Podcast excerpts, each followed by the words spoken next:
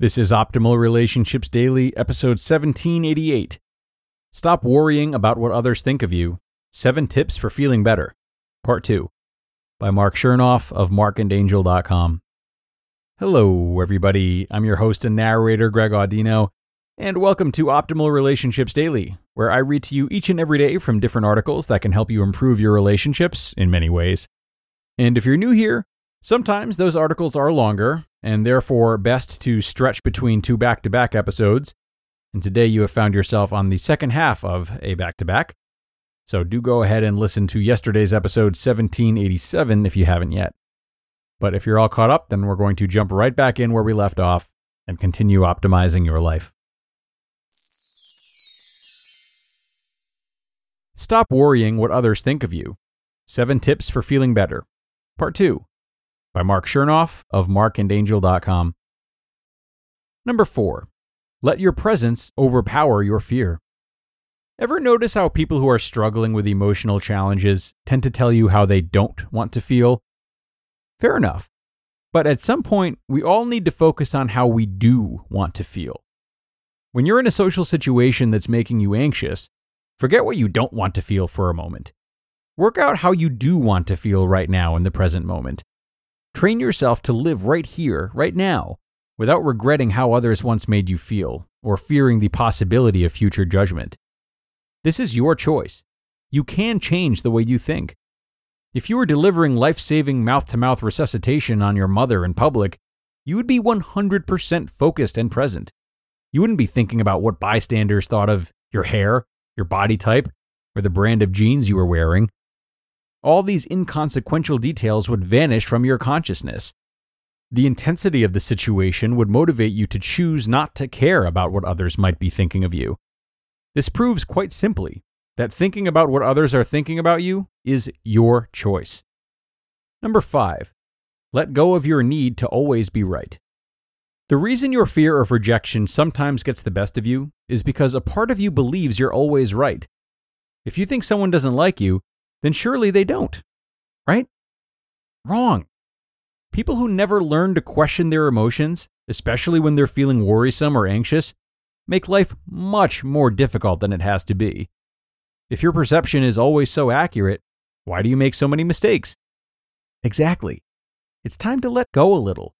Being more confident in life partly means being okay with not knowing what's going to happen, so you can relax and allow things to play out naturally. Relaxing with not knowing is the key to confidence in relationships and peace in life. So, here's a new mantra for you say it and then say it again.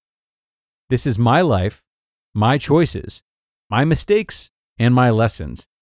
I have nothing to prove, and as long as I'm not hurting people, I need not worry what they think of me. Number six, embrace and enjoy your individuality. Constantly seeking approval means we are perpetually worried that others are forming negative judgments of us. This steals the fun, ingenuity, and spontaneity from our lives. Flip the switch on this habit. If you're lucky enough to have something that makes you different from everybody else, don't be ashamed and don't change. Uniqueness is priceless. In this crazy world that's trying to make you like everyone else, find the courage to keep being your remarkable self. And if they laugh at you for being different, Laugh back at them for being the same. It takes a lot of courage to stand alone, but it is worth it. Being unapologetically you is worth it. Your real friends in life will reveal themselves slowly. They're the ones who truly know you and love you just the same. Bottom line, don't change so people will like you. Be yourself, and the right people will love the real you. And number seven, use rejection as a priceless growth opportunity.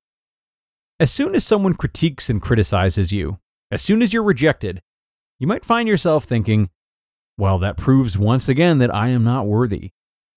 What you need to realize is these other people are not worthy of you and your particular journey. Rejection is necessary medicine. It teaches you how to reject relationships and opportunities that aren't going to work, so you can quickly find new ones that will. It doesn't mean you aren't good enough, it just means someone else failed to notice what you have to offer which means you now have more time to improve yourself and explore your options. Will you be bitter for a moment? Absolutely. Hurt? Of course. You're human. There isn't a soul on this planet that doesn't feel a small fraction of their heartbreak in the awareness of rejection. For a short time afterwards, you will ask yourself every question you can think of What did I do wrong? Why didn't they like me? How come? But then you have to let your emotions fuel you. This is the important part. Let your feelings of rejection drive you, feed you, and inspire one heck of a powerful opening to the next chapter of your story.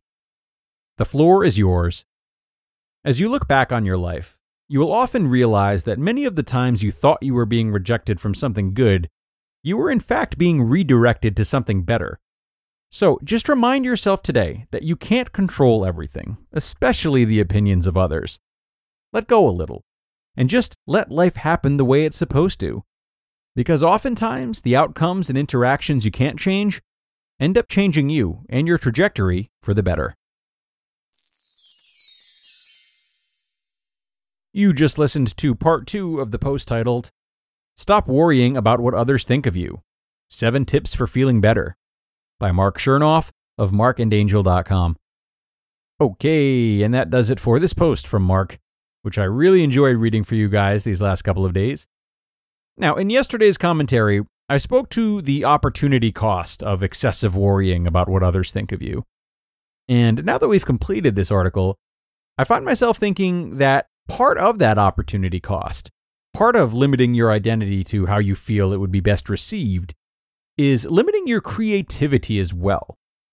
When we worry too much about what others think of us, and we, you know, change who we are to to fit in more, whatever that means, we detach from our individuality and thus our capacity to think creatively.